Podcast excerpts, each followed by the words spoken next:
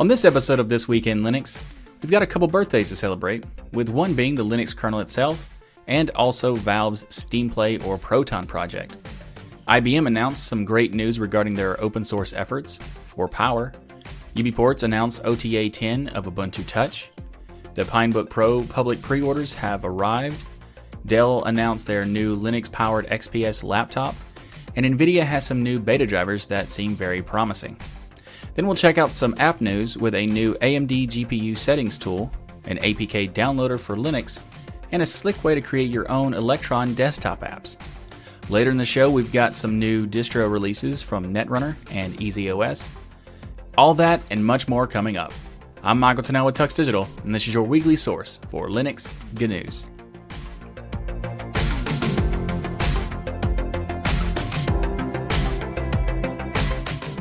This episode of This Week in Linux is sponsored by DigitalOcean.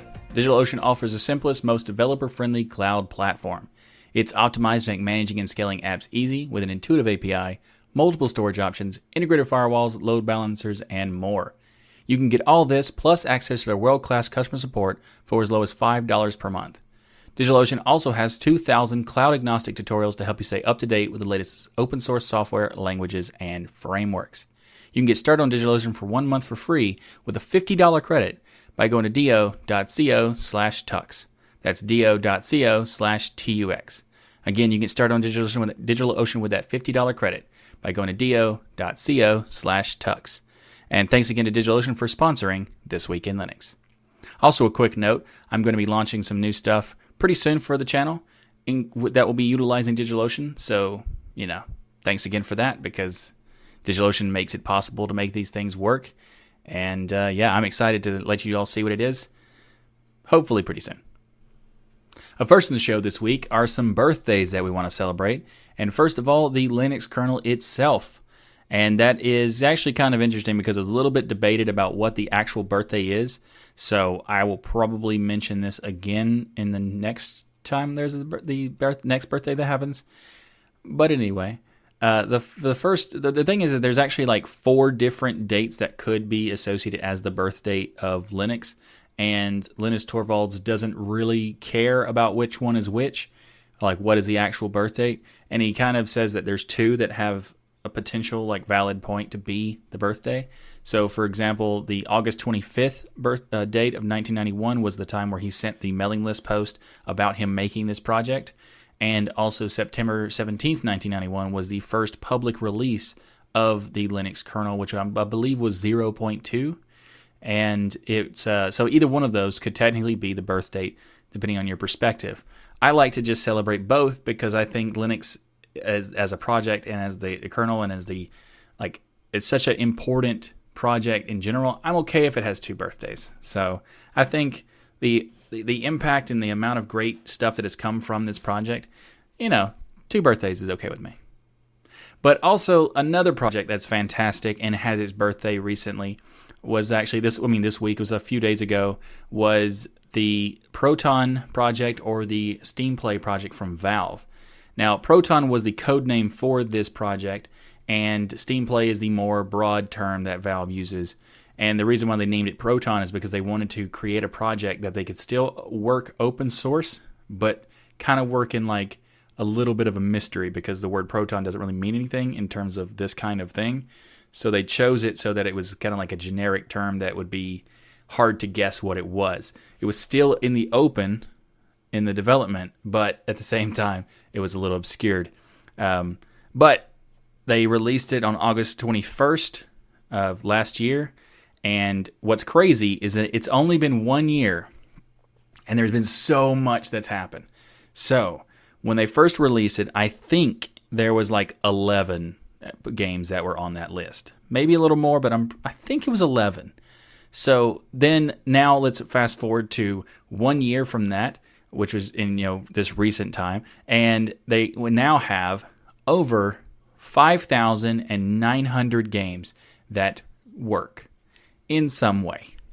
So, like for example, there's a different rating system in uh, Proton. So there's uh, ProtonDB.com is a great website because they keep track of what games are working. People can submit reviews and they can get ratings setting on this game, and then like collective as the community tests everything out, we kind of find out what is working and what isn't.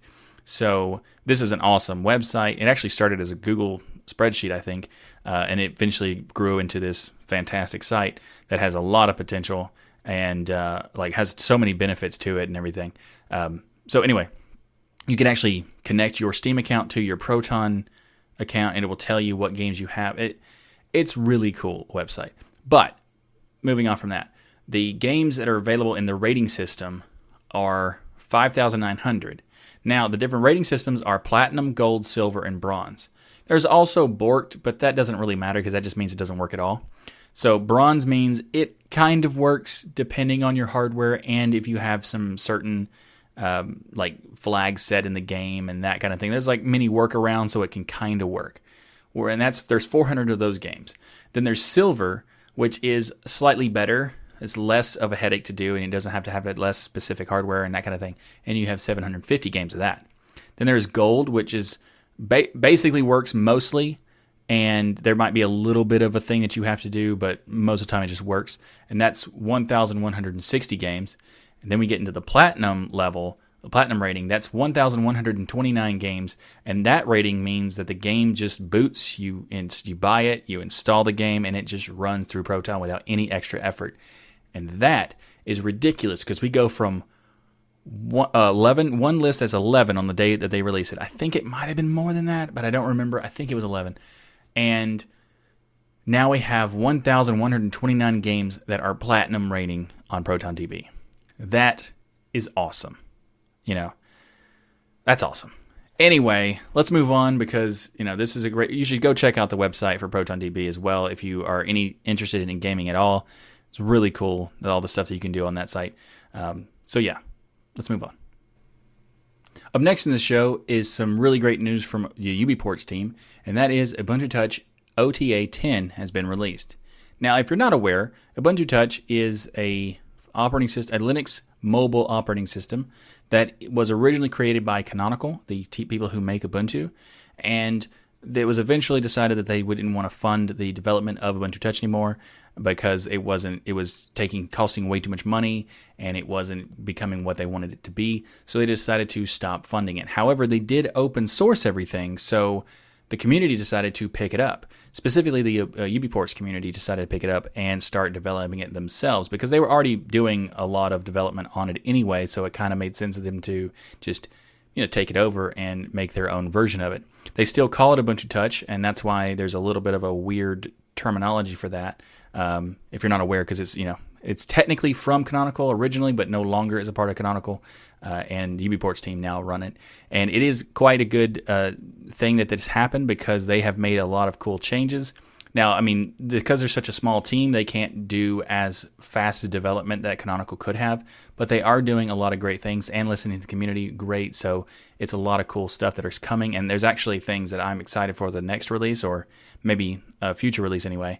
Uh, I'll get to that in a minute, but the thing that happened in OTA 10, these are a lot of stuff that was like, there's a lot of development in this, it includes many small fixes that should please all users, like some of those stuff being hardware compatibility, imp- compatibility improvements for like the Nexus 5, the Fairphone 2, and the OnePlus One.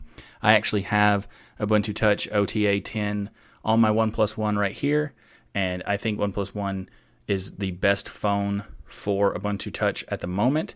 So if you wanted to try out Ubuntu Touch, I would say get the OnePlus One because it's a pretty powerful phone while also being fairly cheap. You can get it for like $50 and stuff, or maybe even less depending on where you get it from. Uh, like Swappa is a website that has like um, they have like certified devices. I'm not really sure how they certify them, but you can get a phone from them for like $75 uh, or so and they supposedly have them certified and that they work and stuff. I got this from a friend, so it's not wasn't any remotely that cost. Um, actually, it was technically free because they gave it to me. But whatever, I put uh, of Touch on here, and it is a uh, fantastic, um, fantastic OS. There are some issues with it. It's not it's not for everybody, but I do like it quite a bit. So if you are interested, definitely check that out. Uh, I'll have a link in the show notes to Swappa as well as the uh, Ubuntu Touch and UBports website. But that's not that's not everything. I wanted to, you know, before we move on, there's also some improvements to the Fairphone 2 camera orientation because there was this issue where you take a photo and then for some reason the photo would be in a different orientation where you hold the phone. So you hold the phone horizontally, it would have a vertical photo, which is not ideal, of course. Uh, and they also uh, fixed some stuff that I think is very important, even for people who have one of the better phones, the OnePlus One, and that is because there was an issue where when you record a video, the audio would be out of sync with the video sometimes. Well, most of the time, really. Uh, they have now fixed that so the devices, the audio and, and the camera and the video will be in sync, which is fantastic because that is important, and I'm happy to hear that. So more on that and more other stuff that's coming. And I, I there's there are some issues with some uh, Wi-Fi ba- Wi-Fi based geolocation tool being uh, uh, removed. Um, they actually did that because there were some weird issues with sometimes the location data would be super fast and sometimes would be completely inaccurate. So they decided to move it and look at experimental options, or they're, they're experimenting with other solutions to see if they can find a better replacement. So right now there's a little bit of an issues about location information. So you need to check out the blog post if you do want to check it out and you and, and GPS stuff really matters to you. So I'll have that linked in the show notes as well. Um, but what's really cool is that you can see in this this version of the device, this is the OTA 10, and you can see this is the uh, scopes. This is the scope system that Ubuntu or Canonical created, and it's pretty cool. It works. I like some of it. I think you slide you slide from the right, and it gives you these different options, and you open another app, and it kind of has like these little they're like hidden behind each other, and you just kind of pick which one you want. Um, but it also has this other thing that, by the way, if you're listening to the audio version, I'm sorry. There's a lot of visual things that I'm showing in this particular episode. Um, i hope I'm kind of saying them all verbally as well, but anyway, I'll, after this, and I'll move on. But you'll see this uh, slide out panel right here. This is actually a really cool feature that I don't use because it's not. It's actually s- slower than just doing this and going back to all of them. Like if I'm doing if I want another application, I can just do that and go back to all of them. So it's actually slower and it doesn't really make any sense while that's there. However, it's because there's no desktop on, or home screen on the OS. The in a future release, they're actually going to have a desktop. And I saw a demonstration of it on Destination Linux when we had Dalton Durst on for an interview, and he demonstrated the uh, the new desktop that they're working on, and it looks pretty slick. So I can't wait to see that anyway. Well, try that out anyway. And uh, yeah, so speaking of which, we had Dalton Durst on on uh, Destination Linux episode 135 to talk about UBports and Ubuntu Touch. So if you are interested in more about this particular topic, I'll have a link to the, in the show notes to all the things I've talked about, including the episode to Destination Linux to watch that interview if you would like to. So, link in the show notes. Up next in the show are some more things that I'm excited about and that is the stuff from Pine 64. So, first of all, the Pinebook Pro public pre order has arrived and quickly sold out. So, unfortunately, this is a this is a fantastic thing, and I'm, I'm looking forward to trying out. I guess I already have mine on pre-order, so I can't wait to try it out. And uh, hopefully, it comes as soon as possible because I can't wait. But also, in the, in the meantime, they are doing pre- these public pre-orders and they they actually they were they announced it in literally like 12 hours later or so, something like that. They were sold out. So unfortunately, I didn't able to get you to let you know in time if you were interested in checking it out. Uh, but they will be doing another public pre-order in a couple of weeks in like mid-September. So if you are interested in it, you should definitely check that out. There's a way I think you can subscribe to like getting notif- notified, or you can just follow them on Twitter to get notified when they announce it because they, they also announced it on Twitter. So, another thing that's really cool about this company is I was already a fan of Pine 64 because I actually have, sorry, I had to lean over away from the mic to get this. I actually have a Pinebook original. So, this is the, you know, Pine 64 and this is the Pinebook. Again, I'm sorry for the audio listeners um, because this is also another visual thing but I'll just describe it as best I can. So you can see the Pinebook is actually a really nice looking laptop. It has uh, a fairly decent keyboard. It's not the best, but when you consider the price, it's it's really awesome. Really, uh, in comparison. Uh, also, the touchpad is pretty nice and big, and it's really re- responsive. And I think it has support for two for multi touch. I mean, I think it's two touches, but I'm not sure the actual total. It has a 1080p uh, just display. It has a webcam and a microphone, and it has support for uh, USB. It's got a micro SD card slot, which is also bootable. You can boot with that, and it has an HDMI port. So this is a ridiculously cool product because it's only a hundred dollars. It's already awesome, but it's also a hundred dollars. It's pretty good. Even for more than that, it's still pretty good. Now, what's crazy is the new Pinebook Pro is going to be even better than that one, and it's going to be only $199 or $200. Uh, it, well, that doesn't count shipping and stuff, and you have to go through customs if you live in a country that requires that. So, sorry about that part. But it is a really cool device, and I can't wait to get the new one because that looks like it's going to be even better than this one. And I'm excited. So, if that wasn't enough, the reason why these these things are so cheap is because the people who develop it are very interested in helping the open source community and helping the Linux community and just want to give back to those communities because they um, they don't they're they're not doing it for the profit.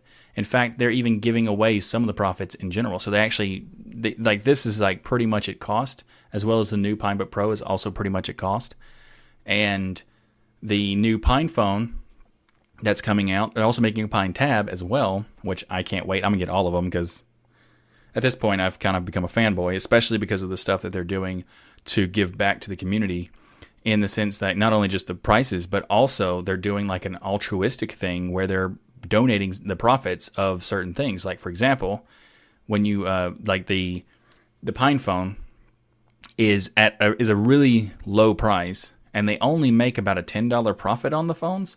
But they've also decided to just take those all the ten dollar profits and give them back to the community.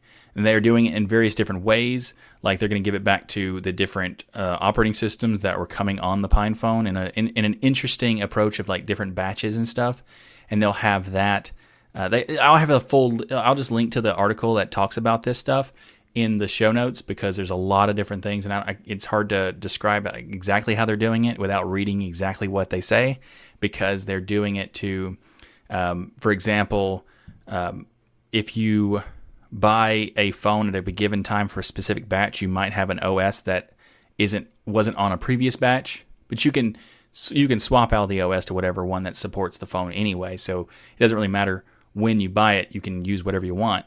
That's one of the cool things about the PinePhone. But they're going to be giving a percentage of the, the they're giving well all of it, all the profit to these these uh, projects, as well as allowing the community to decide with like a you know like a code when you check out where you want to send the your the money to, and that's another really cool thing. So anyway, they're, they're, every time they announce something, I just get more and more excited about this company because they're doing such good stuff and their products are really interesting. And they're also doing this thing where they're giving back so much. Uh, yeah, I'm a fan. I admit it. I'm a fan, and I can't wait to try out the other stuff.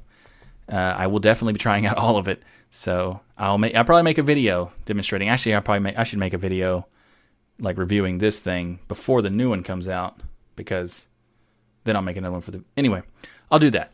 So what's another cool thing about it is that they're very upfront about their products, like the the laptop and the the phone and stuff. They're upfront about it. So if you go to buy the Pinebook Pro, they say we don't make we, we make no profit from selling these units. If you think that a minor dissatisfaction such as a dead pixel will prompt you to file a PayPal dispute, then please do not purchase the Pinebook Pro. So they're not trying to make money, they're trying to make a product that is accessible and is basically they even say this in their article or their blog post about how they're trying to help remove the digital divide or the digital gap and that's just fantastic. And I and I and I totally understand the fact that they're not making a lot of money off it. It's not really for a profit thing. They're doing it for uh, trying to give back to the community and trying to make it possible for people who can't afford really expensive devices to get good devices. So I'm I'm excited. Uh, I think I think I've said that a few times now. So let's move on, I guess. So there's some great news from IBM, and that is that they are open sourcing the Power ISA. So if you're not aware, Power is an architecture that built was built by IBM, and the ISA is the instruction set architecture, and also they're they're open sourcing their the key hardware reference designs and some other stuff uh, regarding the so that people can use it for. Uh, what's really cool is also it's patent inclusive, so it means that if you decide to use the Power ISA to for like a, an enterprise company wanting to create a product using it, they can do so without any cost. It's royalty free, including patents, so you don't have to worry about being uh, sued for using it and all this other stuff.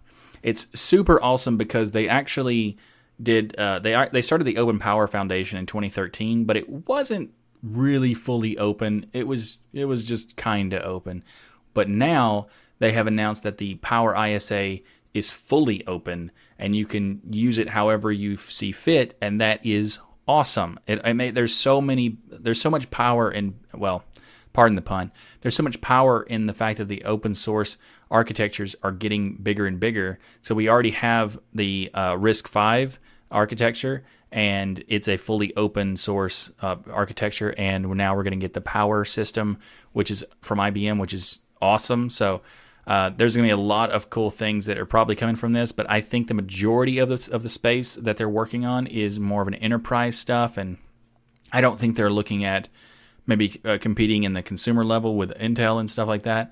But I do think they are uh, trying to do like an enterprise or even a smaller device thing.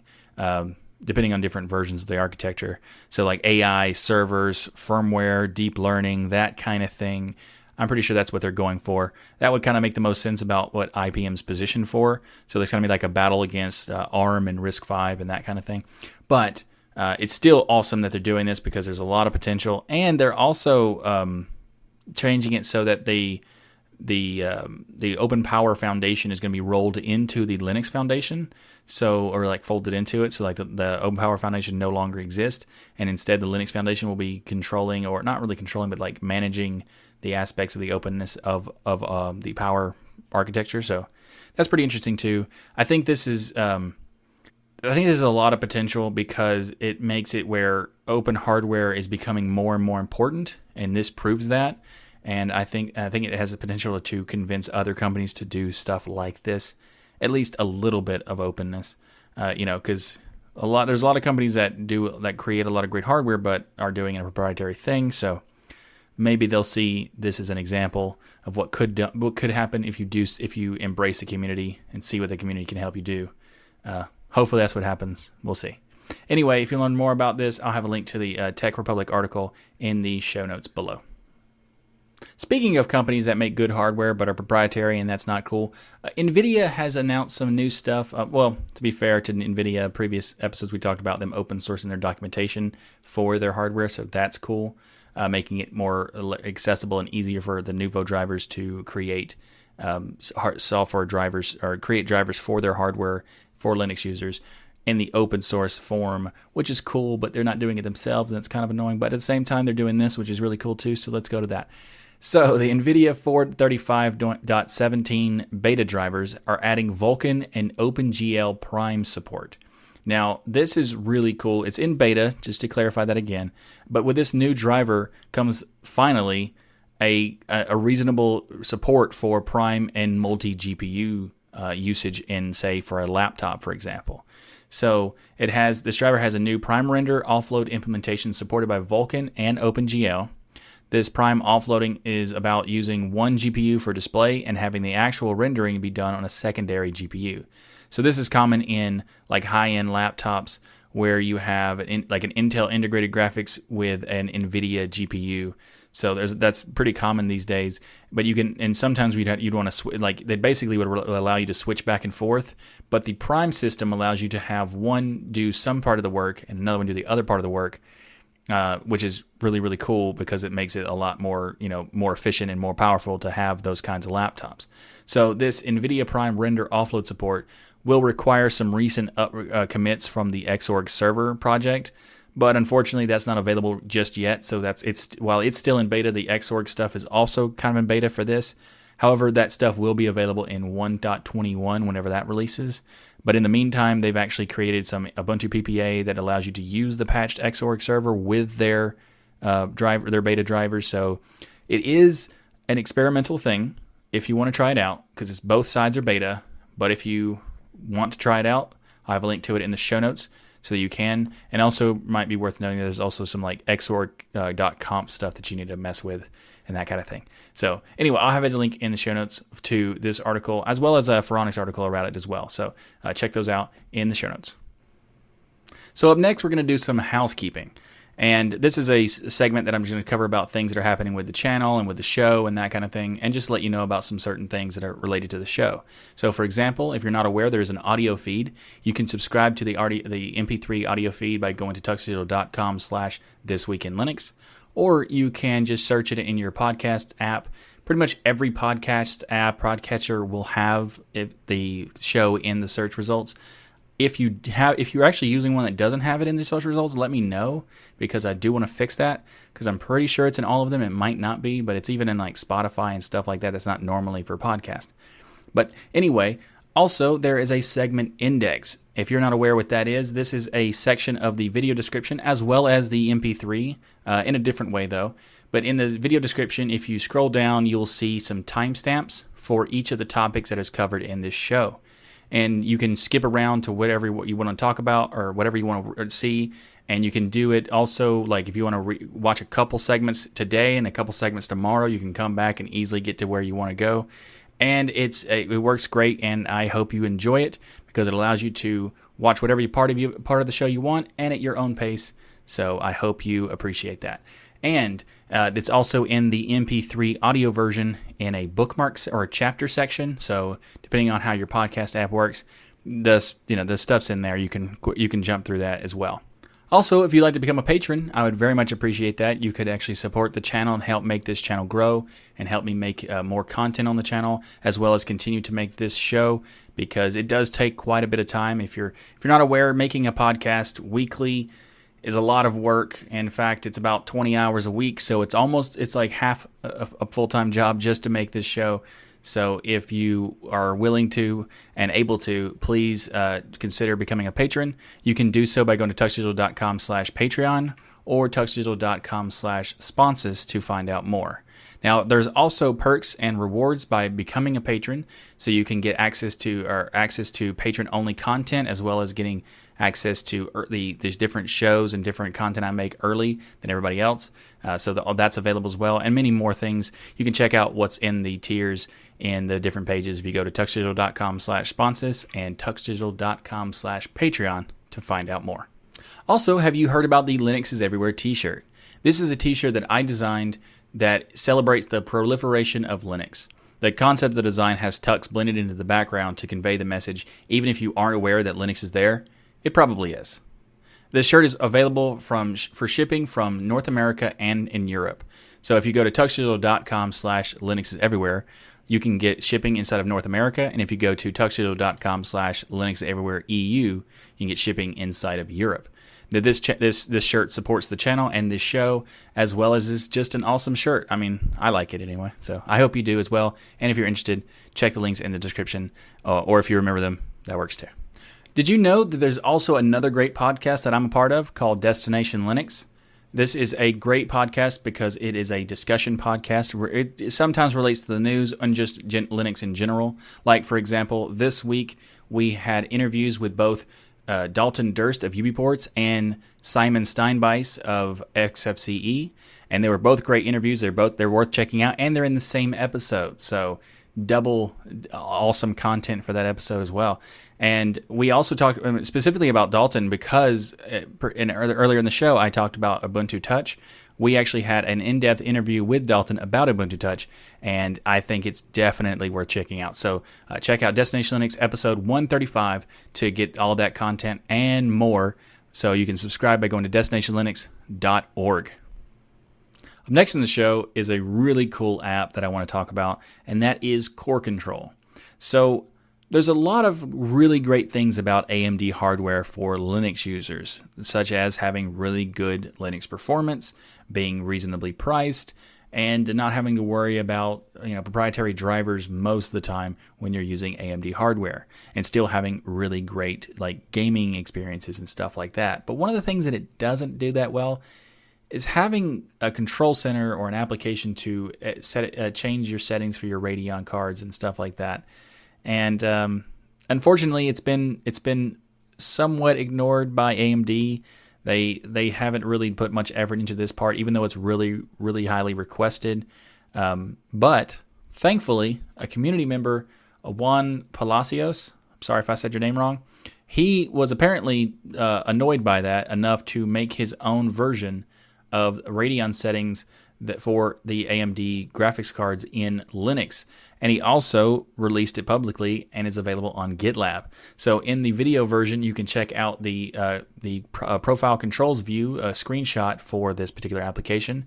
It has a lot of cool features, and I am totally excited to try this out. I haven't tried it yet because I just recently saw it. It was actually just recently announced to the public on the AMD subreddit uh, just this week. So yeah, you might you know there I, I can't really make any guarantees or promises about this the software, but I have high hopes for it. So uh, I do look forward to checking it out.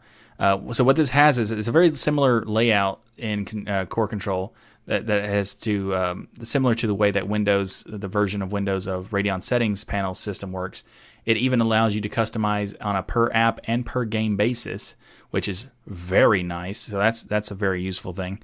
Then you even it even includes Windows games that I, am not. I guess it maybe does it through Proton or something. I'm not sure how they do that, but uh, I assume that or maybe Wine. Uh, but one of the most really one of the most common requests for this kind of feature is having a robust fan control system or settings to control that stuff, and that is also included in Core Control. So, if you are an AMD user and you want to have an application like this, this might be the one for you. So, I have a link to Core Control in the show notes below. And another application I wanted to talk about is Raccoon.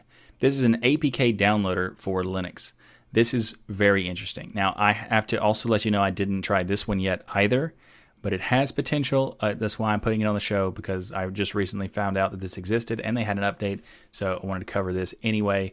Uh, so, Raccoon is an open source uh, tool to download APK fi- uh, files from the Google Play Store.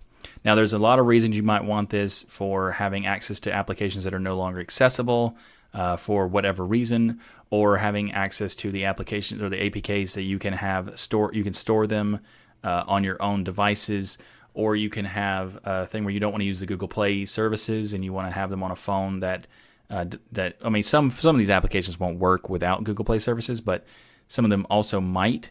So if you downloaded the files from Google Play and then put them on a phone that didn't have Google Play services, you might find that some of them work. So there might be another reason for that. So you can you can remove yourself as much as possible from the Google aspects of the Android system, which is a really cool thing to have. I've actually had people ask me like, how do you get APKs uh, from the, the Google Play Store, and I don't know. But now I can say Raccoon.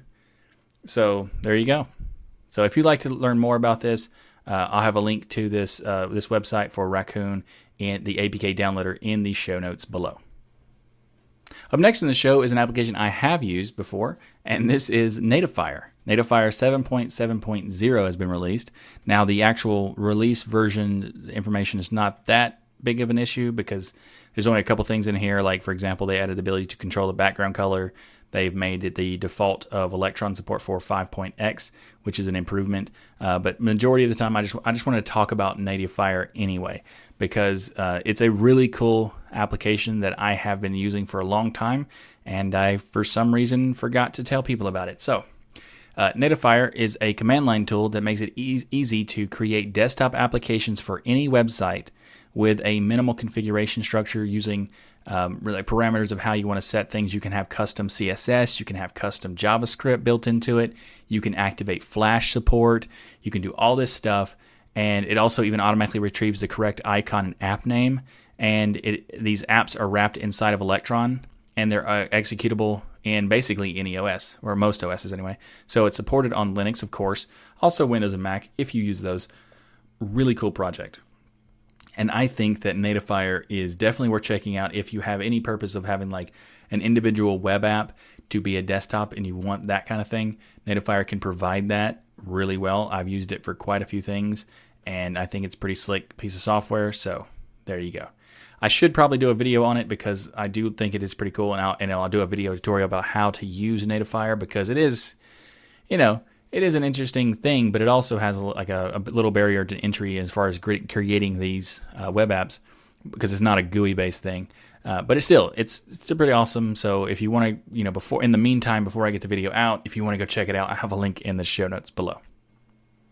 Dell has announced some pretty cool stuff recently, and that is the XPS lineup of their their new XPS lineup is going to include a Linux-based laptop.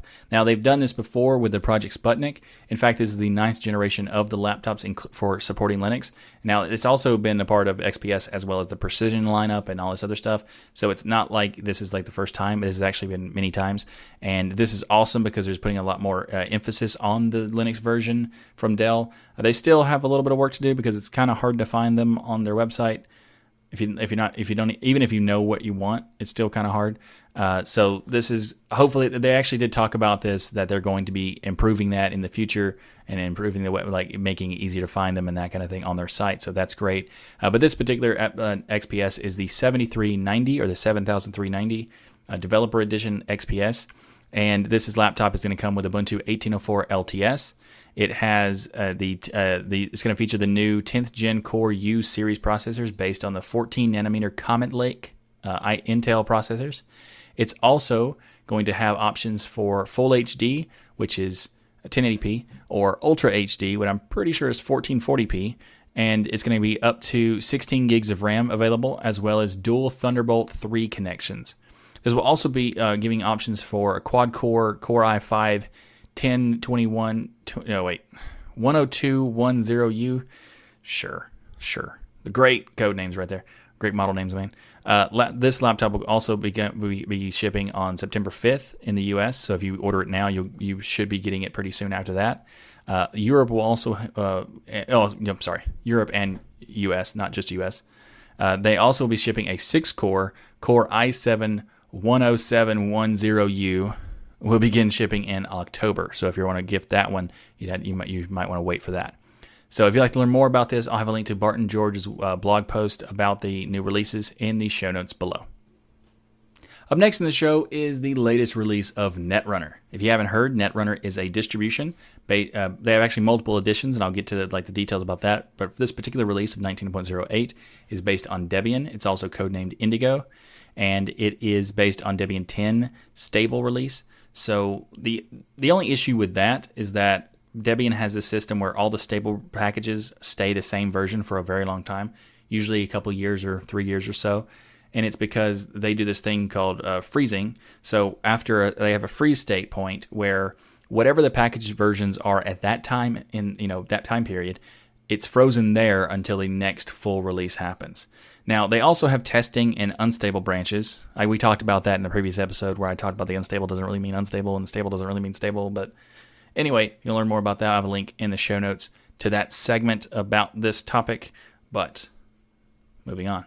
Uh, so the packages are are, are fairly old-ish because the way that Debian works, uh, and they've decided to make this an LTS version of Netrunner.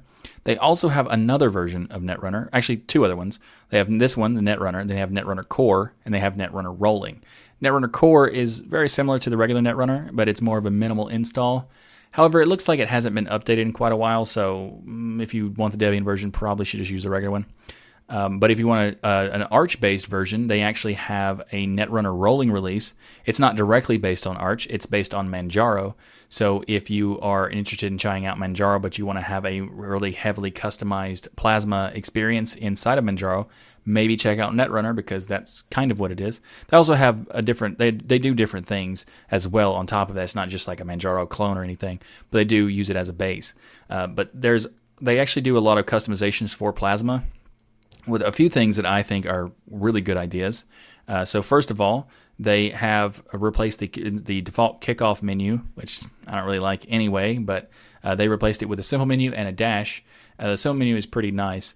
Uh, so that's pretty cool. Uh, if they also replaced uh, the task manager system with an, a different one, they also have. Well, by the way, you can do these things yourselves. There's simple menu is available in the KDE store. You can actually just right click and then go to alter- go to uh, show alternatives on the right click menu, and then it'll have like get new alternatives or get new menus or whatever, and you can just get them right from there.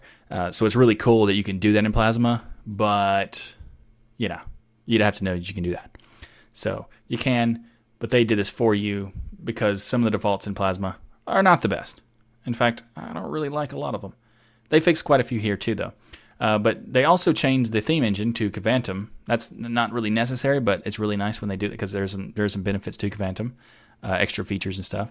They also simplified the sim- the system settings by putting all the customizations under Plasma tweaks. So they've just made it more simple. I mean, it's still system settings. There's still quite a few things, but they actually have improved some of it that way because, you know, system settings system settings is a beast to a lot of people. So actually, most people, even me, even though I use it all the time, it yes, it is. They've also changed it to double click instead of single click because, uh, of course, for some reason the default in Plasma is single click. I don't know why. I uh, uh, why? Anyway, I'm a fan of Plasma, not a fan of that because not I'm not saying single click itself. So be, let's be more specific about this. They found it important enough to put it in their release notes and their description about what Netrunner is. And the reason is because single click might be good for some people. It might be good for you even. You you might love it and compare it saying that double click doesn't make any sense. But the default being single click is very weird because there are millions of people who are not expecting that to be the default. And it's going to confuse them very much. So having that as the default is just not a good idea. Whether you like it or not, if you like it, use it, but it shouldn't be default. Moving on from that tangent. Anyway, they also have Yakuake by default, which is cool because Konsole is a great terminal emulator, and so is Yakuake. But Yakuake also has a drop-down terminal. Actually, actually, what's the purpose of it? And I use Yakuake all the time, so it's really cool to see that as a default option in Netrunner. So I actually I haven't tried Netrunner myself personally, but I do want to. I think it's really cool. I do. It has a lot of potential, and I look forward to trying out this this release. Uh, I might try the rolling one. I might try the new. One. I don't know. Might try both. Who knows? Uh, Netrunner is also made by Blue Systems. This is a project made by Blue Systems, and they also make a lot of other cool stuff, including the Calamares installer that a lot of distros use. So, you know, thanks to Blue Systems for all the work you do, because there's quite a few things that they do, and it's really awesome. Uh, they even contribute to KDE directly. Uh, so, yeah. Anyway, if you'd like to learn more about Netrunner, I'll have a link to the, the 19.8 release notes in the show notes below. Up next in the show is an interesting distribution, and that is EasyOS 2.1 has been released. So, EasyOS is an experimental Linux distribution which uses many technologies and package formats pioneered by Puppy Linux. Now, it's also worth noting that Barry Kay or Barry Collier, Barry Collier, not sure, sorry, uh, he also is the guy who started Puppy Linux and is now working on EasyOS. So this is an, really interesting because the distribution has a custom container technology called Easy Containers, which can run applications or even entire desktop environments inside of a container, which is very interesting. There's uh, there's also this particular release of 2.1 has uh, decided to use package, packages from Debian 10 Buster. Now version 2.0 was actually a beta quality, so it's kind of weird that the first stable release or official release of it is a 2.1, but you know, whatever. Just worth letting you know it is available as a testing thing. It is still experimental, so keep that in mind. It's still experimental, uh, but it's it's not as it's not as experimental as it used as it was prior to this. So there you go. Uh, the main feature of Easy Buster is that it's built on Debian 10, uh, 10 Buster Debs using the WoofQ, which is a fork of the Woof2 package tools. Uh, so uh, the the container system, Easy Containers, is a really interesting idea of being able to do all that stuff inside of containers in a very lightweight distribution. So I am interested in see what happens with this distribution. I don't like the fact that it's called EasyOS because it implies stuff that's not necessarily true. Because people are going to look at EasyOS and go, "Oh, Well, it must be easy. It's not. It's not really meant for the average user. It's not meant for the the brand new user from Windows moving over to Linux and then using that. Uh, same thing with Puppy. True too. Is it's not really meant for that. Puppy is really cool, and EasyOS seems to be also really cool for what they're trying to do, uh, but for different reasons. Uh, especially like the the layered file system that Puppy has. That's really cool too. Um, but it's not really like Easy OS is probably not the best idea for that. Anyway, if you'd like to learn more about EasyOS, I'll have a link to it in the show notes below. Thanks for watching this episode of This Week in Linux.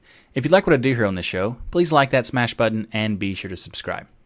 If you'd like to support the Tux Digital channel and this podcast, we have multiple ways to contribute via PayPal, Patreon, sponsors, and many others. You can learn more by going to tuxdigital.com slash contribute. Or you can order the Linux Everywhere t-shirt by going to tuxdigital.com slash Linux is everywhere. Or if you're in Europe, you can go to tuxdigital.com slash Linux everywhere EU for shipping inside of Europe. We also have ways to contribute without any cost to you by using our affiliate links. You can find links for places like Amazon, Private Internet Access, and many more by going to tuxdigital.com slash affiliates. And if you'd like some more podcasting goodness from me, then check out the latest episode of Destination Linux, as I'm a co-host of that show. And just a reminder, there's also a lot of this particular last episode, episode 135, has a lot of great content, so don't don't miss that one.